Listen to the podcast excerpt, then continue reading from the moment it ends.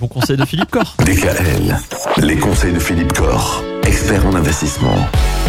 Philippe Corré, vous représentez G K Finance et Patrimoine, installé à Mulhouse depuis vingt-cinq ans maintenant. Vous donnez plein de bons conseils en matière d'investissement et vous le faites également quotidiennement depuis le début de la saison ici sur D K L. Merci d'ailleurs d'être avec nous. Merci à vous pour cette invitation. Et on a beaucoup de plaisir à, à vous écouter euh, nous parler de toutes ces manières dont on pourrait euh, imaginer de, de ah, s'enrichir. Ça, ça, ça amène beaucoup de concret au final. Ah, hein, on se dit qu'on peut tous être euh, dans l'action. Non, pas ah, je vous le souhaite, mais... ah. je vous le souhaite. Mais on peut faire pas mal de choses. Bon, aujourd'hui on va parler des SICAV et des fonds communs de placement. On a commencé à aborder cette question la semaine dernière. Et on va aussi parler de ces fonds qui s'appellent patrimoniaux. Alors comment mmh, ça fonctionne, ouais. un fonds patrimonial, et est-ce que c'est intéressant ? Ah, ça devait être le produit miracle. Non, alors, les fonds patrimoniaux, en fin de compte, ils se sont développés, ils ont vu le jour après la crise financière de deux mille huit. Les marchés ont quand même connu une des plus grandes crises historiques, puisque les marchés ont baissé d'à peu près quarante pour cent. C'est vrai que là, les sociétés de gestion, bien sûr, ont alors cherché à, à faire revenir leurs clients et à rassurer les épargnants, hein, voilà, en leur proposant des produits qui devaient répondre à un objectif simple, c'est offrir un rendement satisfaisant, en de l'ordre de trois à cinq pour cent, avec une épargne qui fluctue le moins possible. Pour cela, ils ont créé des portefeuilles composés pour partie d'obligations, comme les emprunts d'État, et pour partie d'actions. Les obligations ayant pour vocation d'offrir, à travers leur rendement contractuel, la possibilité de compenser et d'amortir les baisses sur les marchés actions.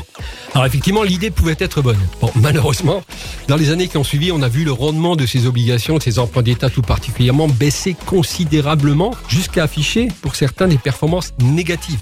Ah oui, carrément.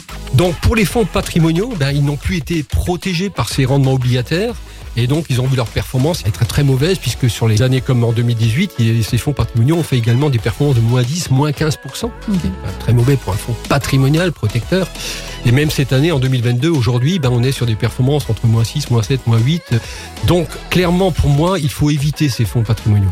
Pour l'épargne à moyen long terme, il vaut mieux être investi à cent pour cent sur des fonds actions, quitte à subir des baisses, autant que ces baisses permettent au final des rendements performants. Voilà. Si on accepte la baisse, autant que ça rapporte. cent euros placés en obligations européennes pendant vingt ans sont devenus deux cent cinquante euros. Les cent euros placés en actions européennes pendant vingt ans sont devenus quatre cents euros. On n'est pas sur les, ah, mêmes, ouais. euh, les mêmes résultats. Hein. Et pour celui qui veut vraiment réduire son risque, donc qui veut effectivement euh, ramener la volatilité, la fluctuation de son épargne, eh bien, il doit garder une partie de son épargne en liquidité, bon, même faiblement rémunérée, hein, sur des comptes courants et comptes de dépôt classiques. Mais la partie investie, qu'il aille sincèrement à cent pour cent en actions. Il faut aujourd'hui éviter ces fonds patrimoniaux, comme à mon sens, il faut éviter les SICAV et les fonds d'obligations européennes. Ben voilà, encore d'autres conseils demain, notamment en matière de SICAV et de fonds communs avec, on l'a dit, des thématiques parfois spécifiques. Est-ce qu'il y a des marchés ou des thématiques qui aujourd'hui sont peut-être plus intéressants que d'autres ? C'est ce que vous allez nous dire demain.